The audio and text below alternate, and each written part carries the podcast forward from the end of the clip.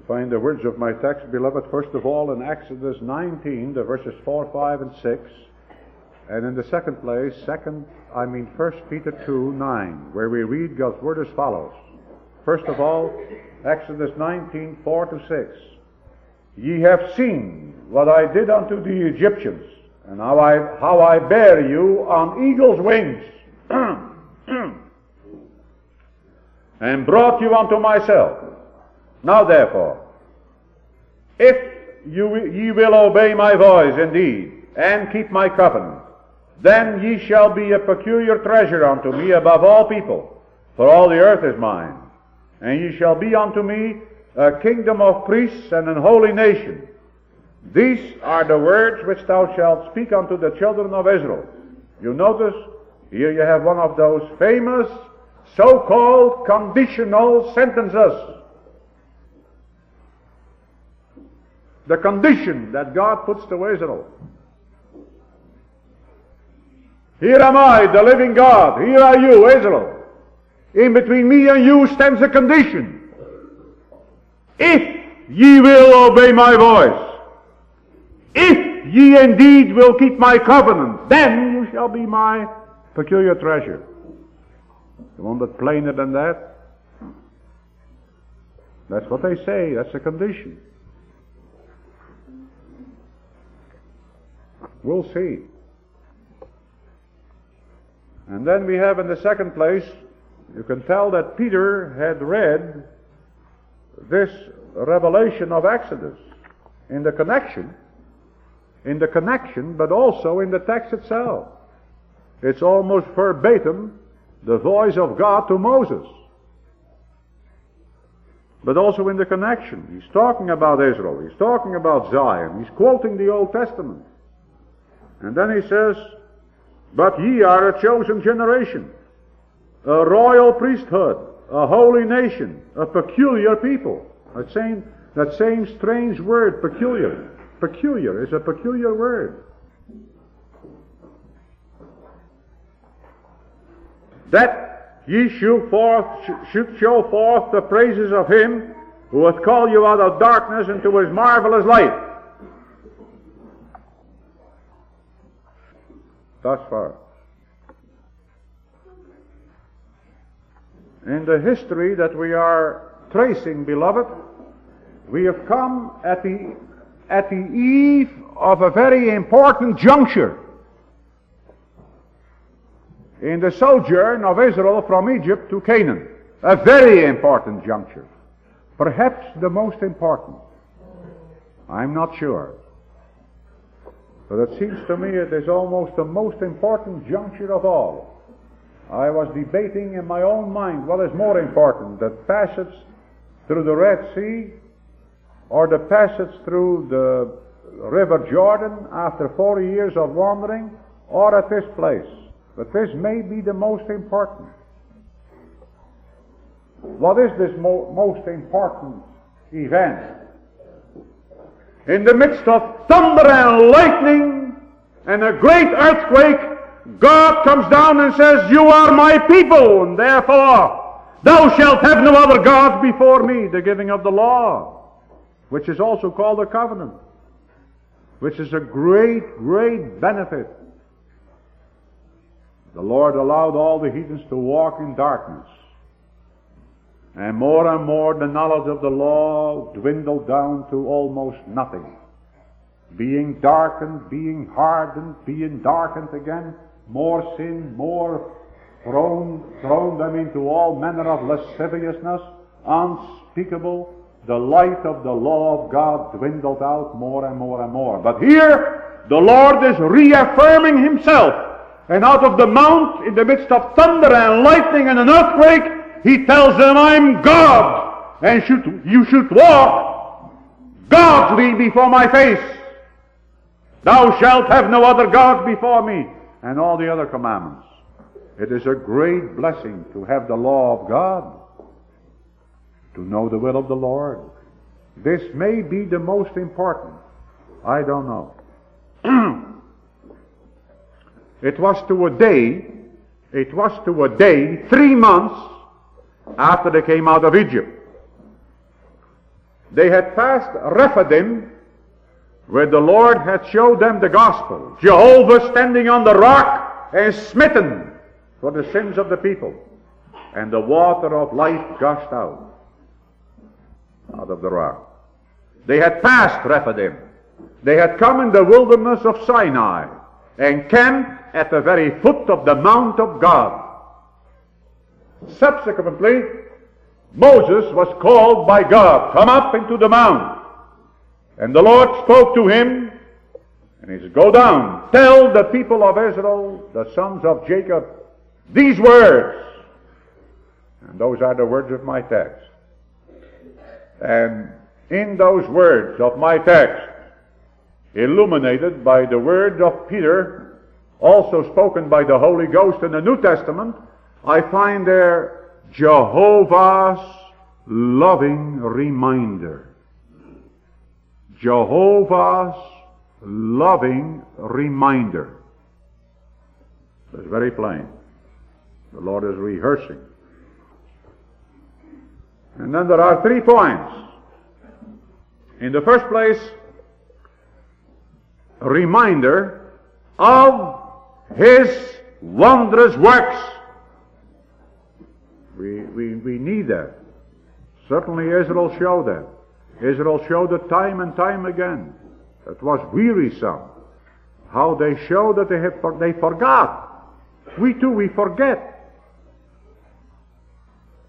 You can, you can tell that whenever you complain, you forget. That's why the Lord uh, cries out in the Old Testament, What complains any man? If you want to complain, complain about your sins. Never complain about anything else. So, Jehovah's loving reminder of His wondrous works. That's the first point. In the second place, of Israel's call to obedience. That in the second place. And that's based on the first. That's what those people that believe in conditions forget. The second point is of Israel's call to obedience. And in the third place, of Israel's blessed estate. Now I'll say it again. The whole text is Jehovah's loving reminder of his own wonderful works, of Israel's call to obedience, of Israel's blessed estate. These three thoughts exhaust the text of his wondrous works. And it hadn't happened in the corner, it had not happened in the corner, the Lord says, You have seen. You, all of you, the two million of you, have seen what I did unto Egypt. Egypt of all persons. Egypt of all peoples. Egypt, by far, was the leader in civilization. We marvel today when we study the contents of the Egyptian papyri, papyri, that's a specially treated paper that they used to write on and to leave their chronicles. And they are dug up and found in the pyramids, especially in the tombs of the pharaohs. We marvel at the civilization existing at the time of Joseph and the time of Moses. That period is one of the greatest periods of Egypt. Great civilization. Leaders in art, architecture, industry, commerce, agriculture, irrigation. Very rich, abundant in gold and in silver, and in slaves, in bodies and souls of men. And the Lord says, Now you have seen what I have done to that tremendous great world power. Rich, yes, but they were all so guilty. There was not a nation on earth that was so guilty as Egypt. In the first place, that is so because of the so-called blessings of common grace. America, apart from what they do, America is a great deal more guilty than Afghanistan or Pakistan or Nigeria or Algiers or any other backward country and people. That stands to reason. The more that is given to us, the more shall be required. So also Egypt. It was a leader, more will be required because they received greater manifestation of God and His goodness. The goodness of God they saw. The rain that came down, that's a testimony of God's goodness, always. Everything that happens in nature and in history is a testimony of God's goodness and His power and wisdom and might. And they stood in a veritable rain of manifestation and revelation of God, so that Romans 1 says, they knew God. And knowing God, they refused to obey Him and serve Him. Egypt was very guilty. But they were especially guilty. There was a special guilt attached to Egypt that was not shared by all the other nations. They kept in bondage the people of God. And that was especially wicked for two reasons. First of all, because the only spiritual goodness that existed on the earth was in Abraham, Isaac, and Jacob.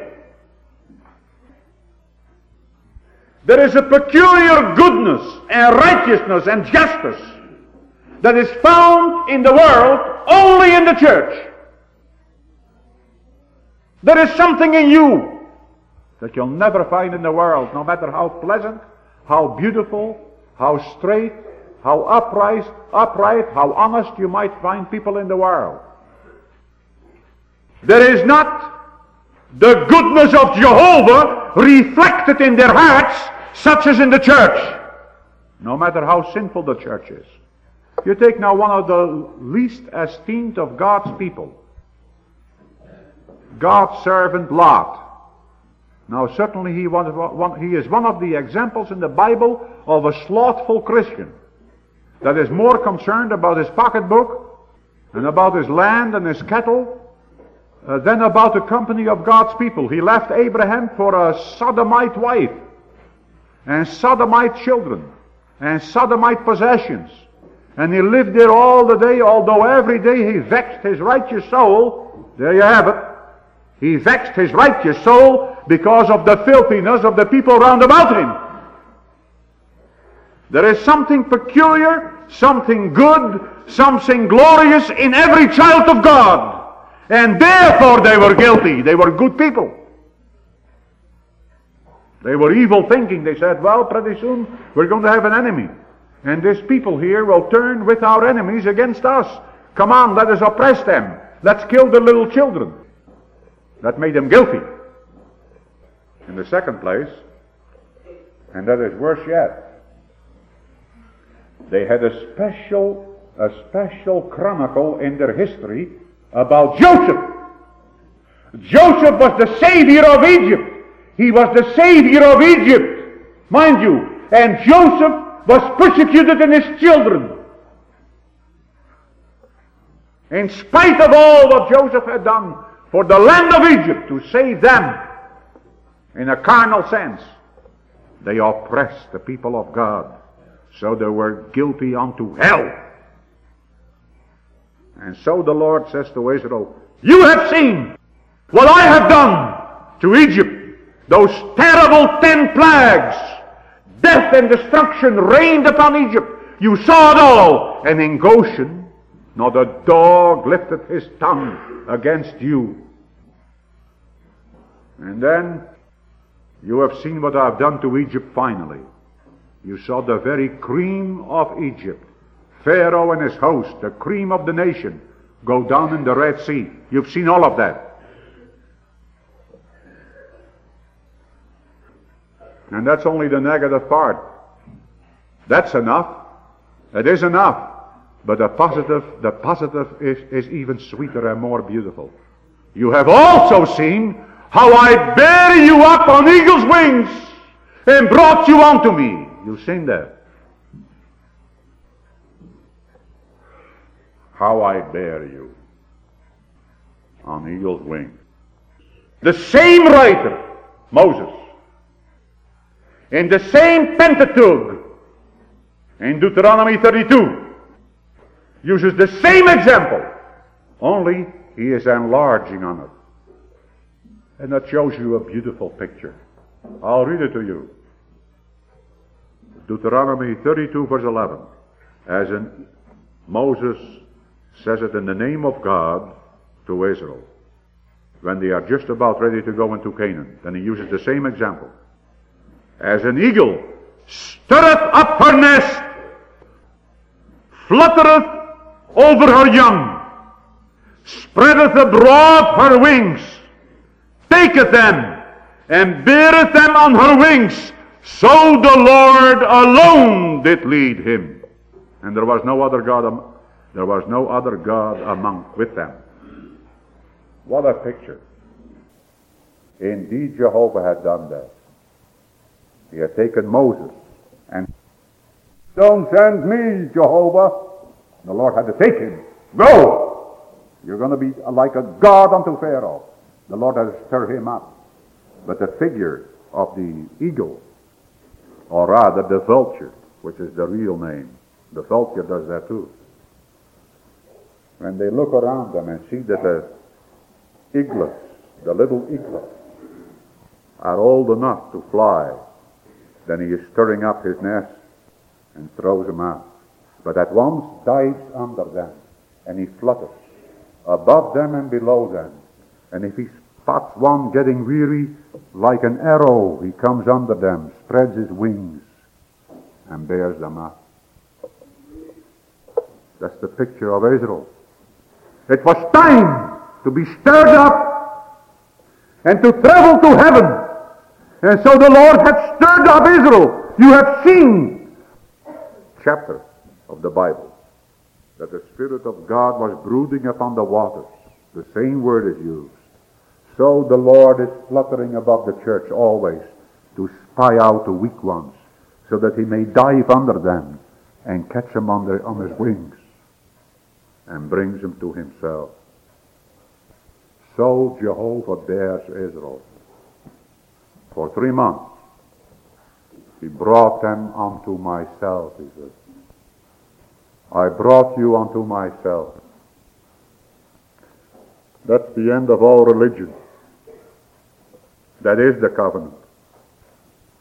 That is God and men united.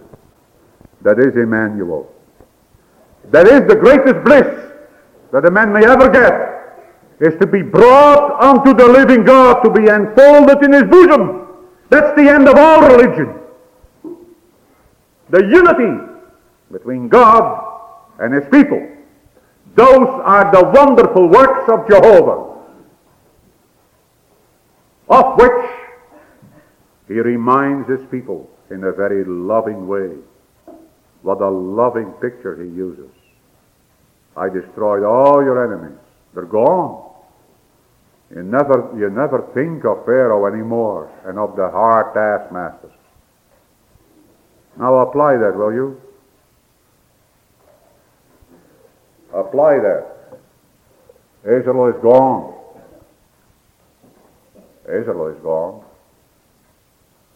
The Lord Christ, in one of his parables, when he asked the Pharisees, what did my parable mean? They knew that he spoke it of them, of carnal Israel. And the Lord himself made the application. I'll tell you what a king will do. That destroyed his son and his messengers and killed them all and persecuted others. He'll take these miserable men and he will, he will kill them and allot them their portion where there is weeping and gnashing of teeth. Natural Israel is gone.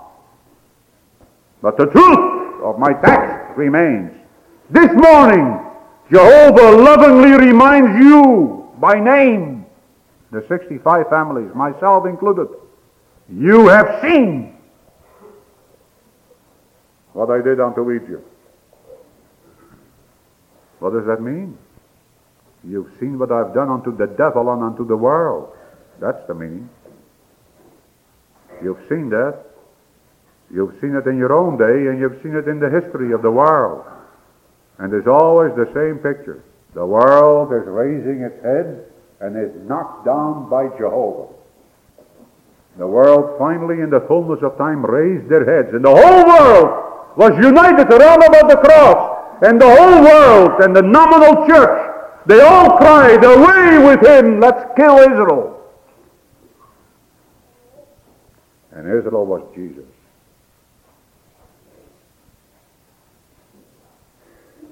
Now is the world judged, says Jesus. When he went on the cross, that is the judgment of the world. And the crucifixion is the crushing of the head of the devil. He thought, his head, he thought, that's the end of Jacob. And it was the very beginning of Jacob. The very cross is the foundation of the new world. Now is the world judged when they crucified the Lord of glory, which is Israel. You've seen it. And you've seen it how that he bore you up on eagle's wings. You've seen that.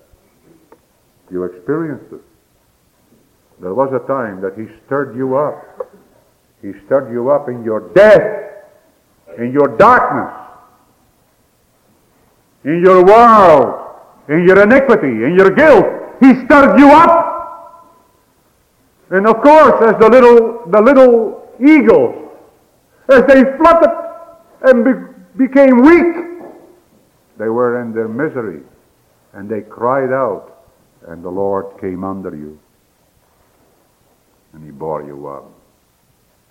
Another figure, he will gather the little ones in his arms and carry them in his bosom and gently lead those that are but young.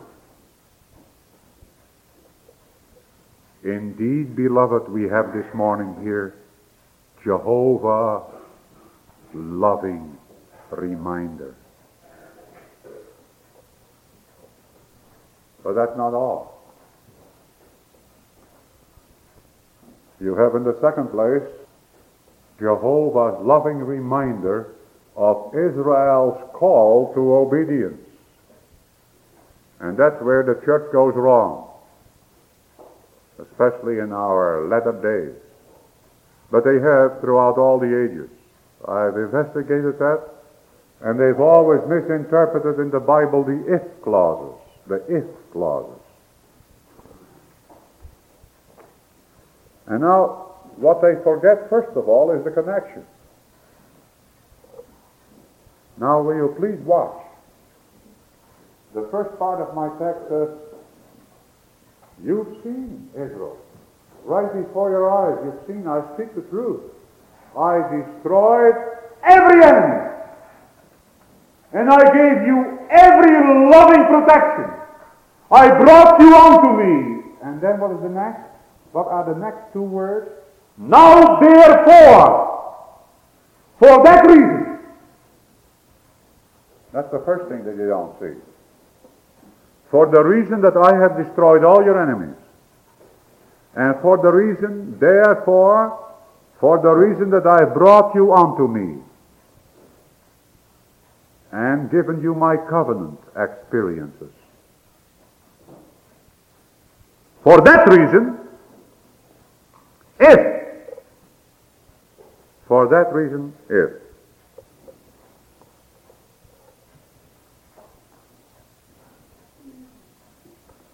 put it this way,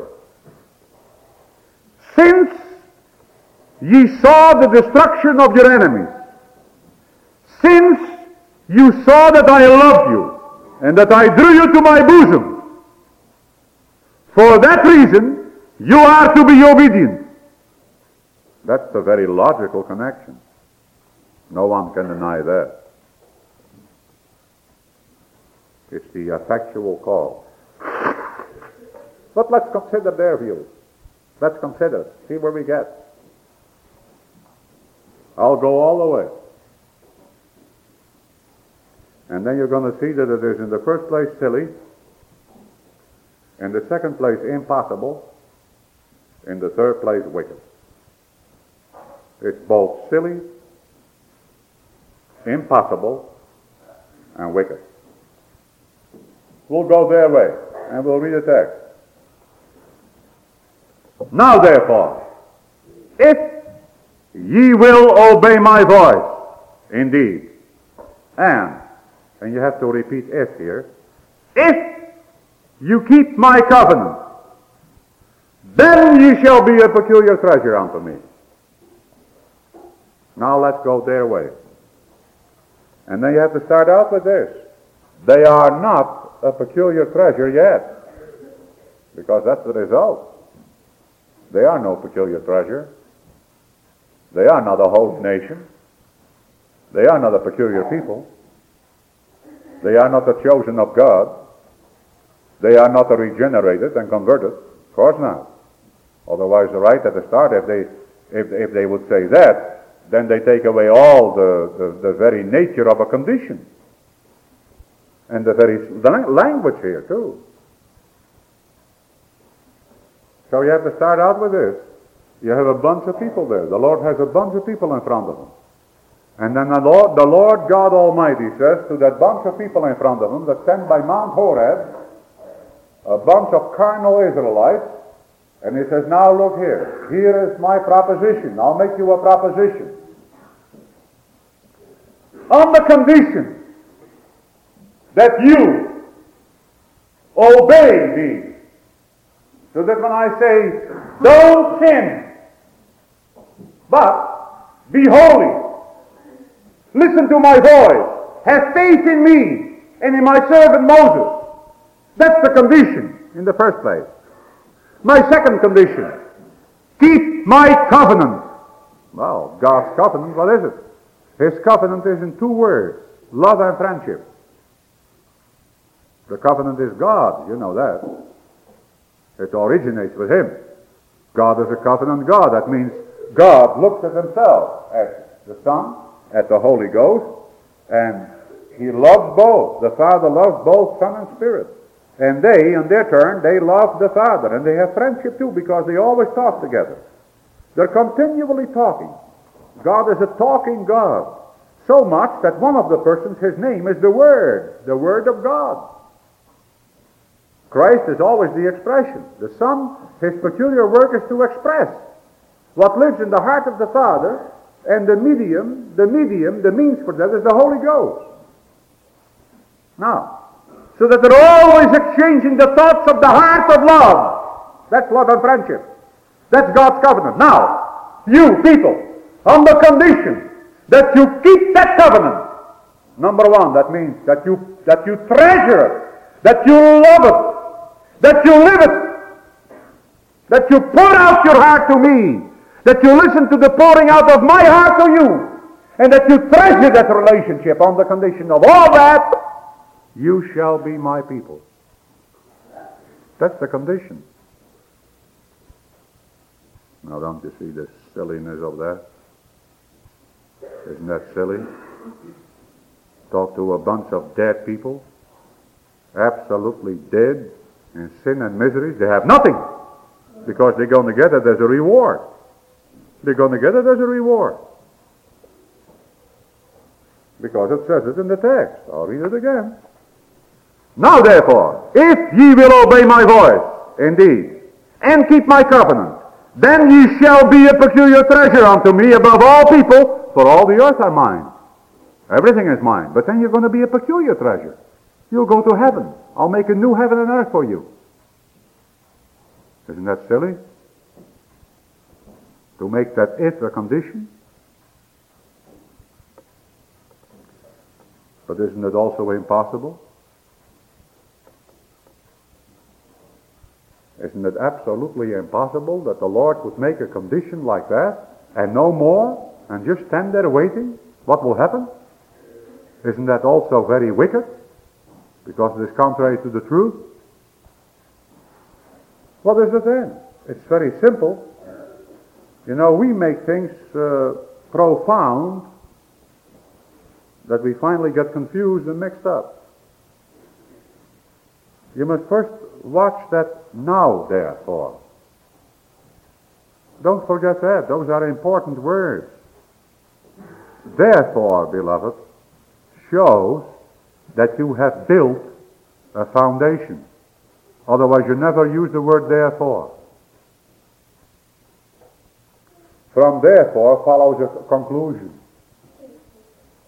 The end.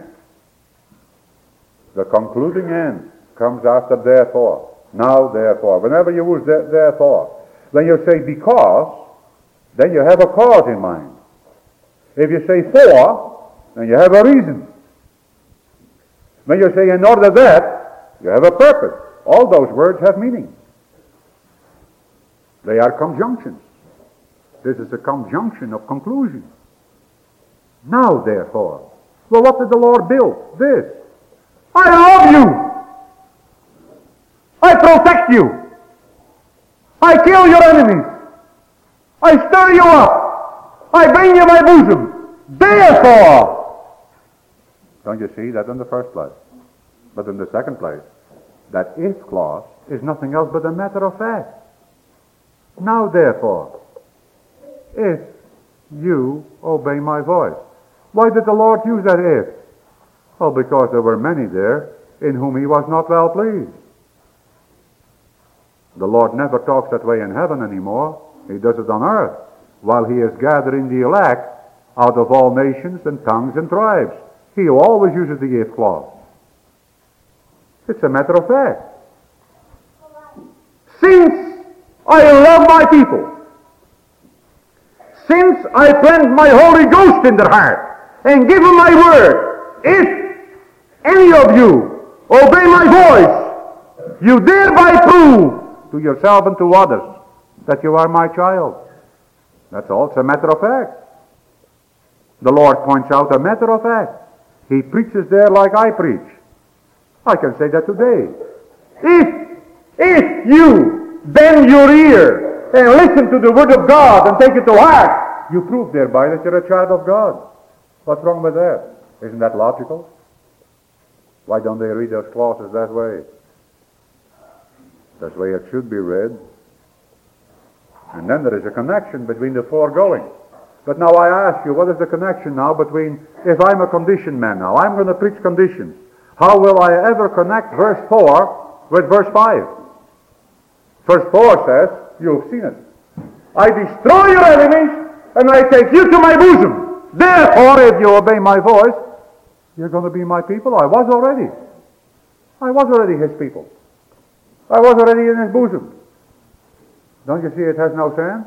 No. But this has sense. You are my people. Israel is my chosen inheritance. Therefore, if any of you obey my voice, you prove thereby that you are my peculiar treasure. You show to the others round about you, and you prove to yourself that you belong to me. Isn't that clear? If you obey God's voice. That is something. God's voice.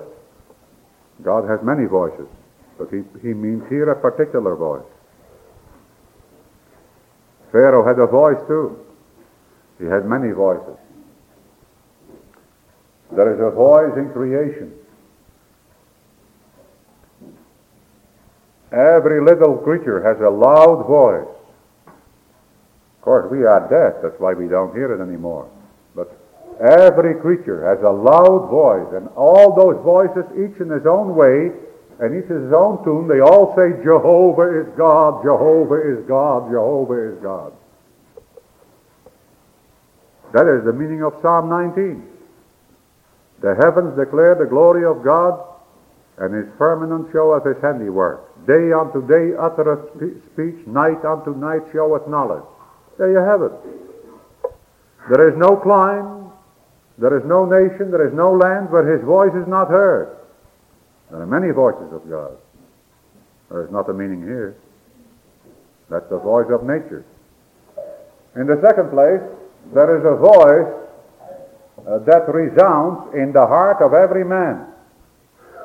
Whether you live in the gospel or whether you live in China. There is not a Chinaman right now that lives in the hinterlands of China that never saw the Bible, but they have a voice of God in their heart. There is a testimony, and that testimony is called in the Bible conscience. Conscience. Every man has a conscience. Except some that are very close to Jesus. They may have a conscience burned out. And right in the midst of the most beautiful manifestation of Jesus Christ, they can curse and hate and be full of hate. They are, they are close to the unpardonable sin. But the Chinaman, you can't find, you can't find a man with a burned out conscience in China. They're too far away from Christ. But they have a voice of God in them. The word conscience means this, that you have a knowledge with God, a judgment about what you do and think and speak. They know right, right well whether they are rascals or whether they are lovely and sweet. They know that. They recognize the difference between good and bad. That's the voice of God, the voice of conscience. But that's not man's here. No, what is meant is here is the particular voice of God. Spoken in this instance by the servant Moses. The record of which is right here and is the basis of my preaching. The basis of all my preaching is the word, the particular word spoken by God. A word unto salvation. That's the word that is meant here. In that so-called condition. But it isn't. And the obeying of that voice is the same thing, exactly the same thing as faith. So much the same thing that comment, I mean translators of the Bible, they usually don't know what to put down. To put down obey or faith. I'll give you an example. When you go home, and if you have a Holland Bible at home, then be sure and read, do that one. Read the last verse of John 3. Will you do that? Read John 3, the last verse. There it says in the Dutch. Oh, let me first say the English. The English, the last verse, says this. He that believeth on the Son hath everlasting life. But he that doth not believe the Son has no life, but the wrath of God abideth on him. So it is there a matter of believe or not believe. But now watch the Dutch translation. And that's because of what I tell you. Obeying and believing is about the same thing. Je read in de Dutch, die in den zoon gelooft, heeft het eeuwige leven. Maar die den zoon ongehoorzaam is, zal het leven niet zien. Maar de toorn God blijft op hem. Als translated. In Dutch it says, He that believes the Son has everlasting life. But he that is he that is disobedient to the Son shall not see life, but the wrath of God abideth on him. You notice that? The Dutch has he that is disobedient to the Son, and the English, he that does not believe the Son. Because it's the same thing. Same thing. It's faith. Here is the point. The Lord says through Moses to that two million people, faith will show what kind of a man you are, or a woman, or child. If you have faith, then you certainly will be my peculiar treasure.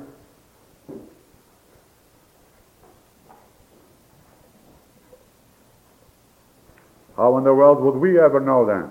The Lord does that purposely. He puts all those if clauses there in the whole Bible so that the church may have comfort. And that you finally may come to yourself and say, Oh, hallelujah! I know I have faith! And I tell you, here is a man that knows what he's talking about because I went through that myself. There was a time, beloved, that I walked around and I, I envied God's people. Oh, how I envied them. Ever since the Lord arrested me on my godless way, whenever I looked upon God's people, I thought, oh, you blessed people, you blessed people. And I always, I always wanted to be in their company. I always sought out, as a young man of 20, I sought out all people and talked to all people because I, I didn't ask them. I was too shy. But I wanted them to talk and talk and talk about their heritage. And I had nothing. Until the power of faith in my heart told me, you are His. You are His. Especially that Psalm 42. O mijn ziel, wat buigt u neder. How often, how often that psalm came in my soul. Waartoe zijt gij hem ontrust? Why are you disquieted within you? Hope thou in God. That was my testimony. I, I found the solution of the if clause. No condition. That's nonsense. The Lord says, set yourself. If you are in the faith, that's the meaning of the if. You two million. If you see faith in you, then you know that you are my peculiar treasure. That's the meaning. That's the way we always have to preach. We have to keep on preaching the Word of God until the church finds out day after day, I belong. I belong to Him. I'm His. I confess my faith. And you are blessed. And it is still clearer when you come to the second if.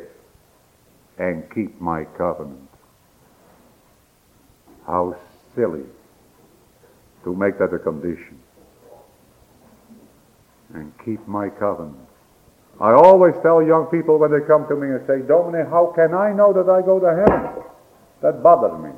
How many young people in my various churches have asked me that already? In different ways. They, I, I, can feel it come when they talk to me. Uh, when they hesitate.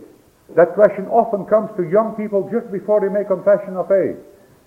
How often have I told them? There is two things, my boy or my girl. There's two things that I would like to know. What, what do you think of yourself? And for that matter, older people too. That is an eye opener. What do you think of yourself? Take a good look at yourself. Stand before the mirror of the Bible and then look at yourself. What do you think of yourself? Oh, and then usually it comes pretty quickly because young people are more honest than older people. Because they haven't sinned so much. And I find they, they, they, they very soon say, oh, don't I'm ashamed of myself. That's a very good sign. But the positive, that's here. Keep my covenant. I, all, I say to them, what do you think of Jesus? What do you think of the Lord? What do you think of the church?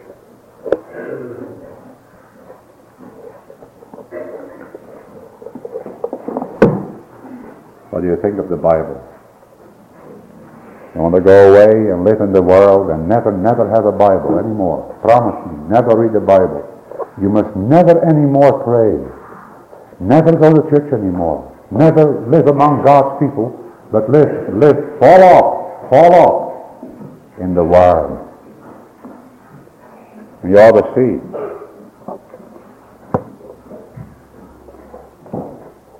How they answer. They could never do that. Not if they're true children of God. The true children of God, they keep His covenant. To keep the covenant means this. The covenant is God Himself. And to keep it is this, you know. To treasure it. To treasure God and all that God stands for. That is to keep the covenant. If you keep the covenant, well, then you go to heaven. It's the comforting message of the text.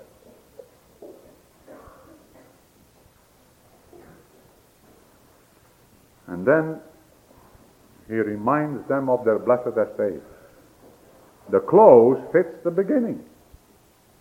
First, the Lord tells them of the wonderful works.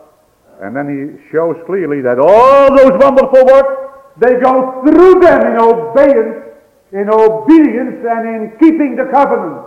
And then it ends up in that beautiful last verse. which is explained by Peter. He certainly must read, have read that text, and then here he rewrote it. But he wrote it in the New Testament style. So he added something to it. In the first place, then you shall be a peculiar treasure.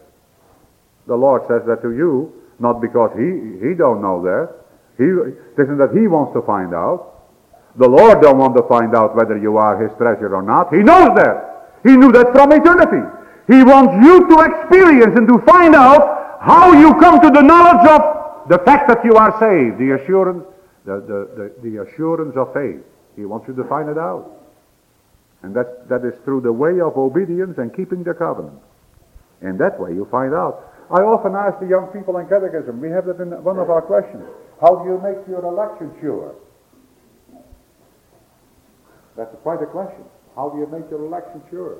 I've asked them, I says, now suppose that you go tonight, uh, or Saturday night, you go to the Majestic Theater. You go to the theater on Saturday night.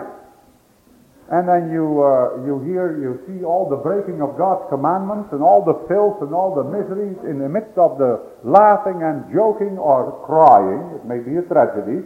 The crying world. And you come out of the show and you go to church and you take your hands to the table of the Lord and take Lord's Supper. And you say, Hallelujah, I am saved. Is that possible?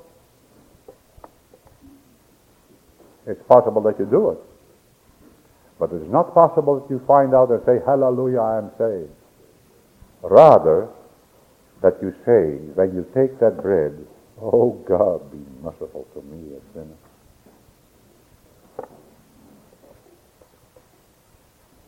All right. The Lord, the Lord gives them a reminder of their blessed estate. How? By calling them, first of all, a peculiar treasure. That is peculiar.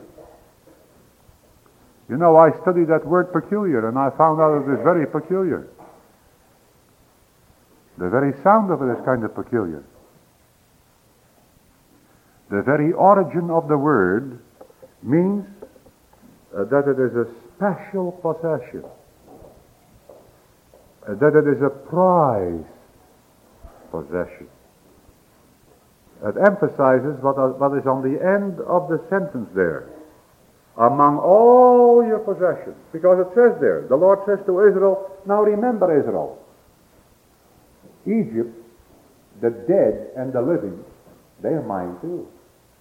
All the devils are mine. All the rocks and the rivers and the brooks and all the people in the whole world, the heaven and the earth, the sun, the moon and the stars, it's all mine. But you are peculiar. You stand out among all my possessions, and I, in all my heart, looks at you. That's the idea. That's the richest of the church. Higher than Gabriel and Michael. Because you are, you are clothed with, and you are included in Jesus Christ the righteous. That's the idea. My peculiar treasure. And that treasure shows the preciousness of it. You have a combination of peculiar and treasure.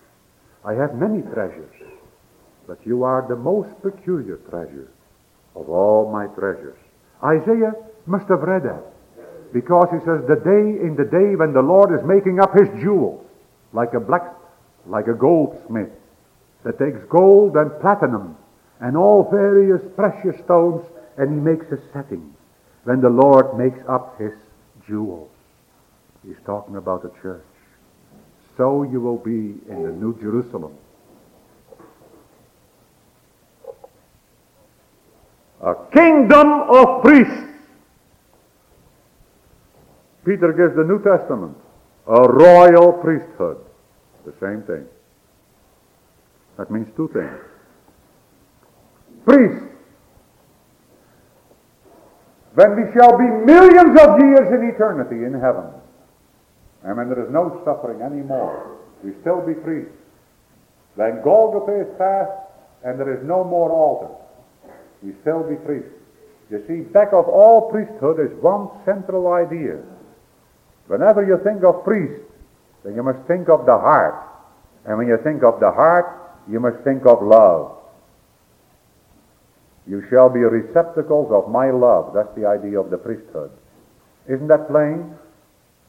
When you think of Christ as priest, as high priest, you think of Golgotha, how that he offered himself on the cross as the altar.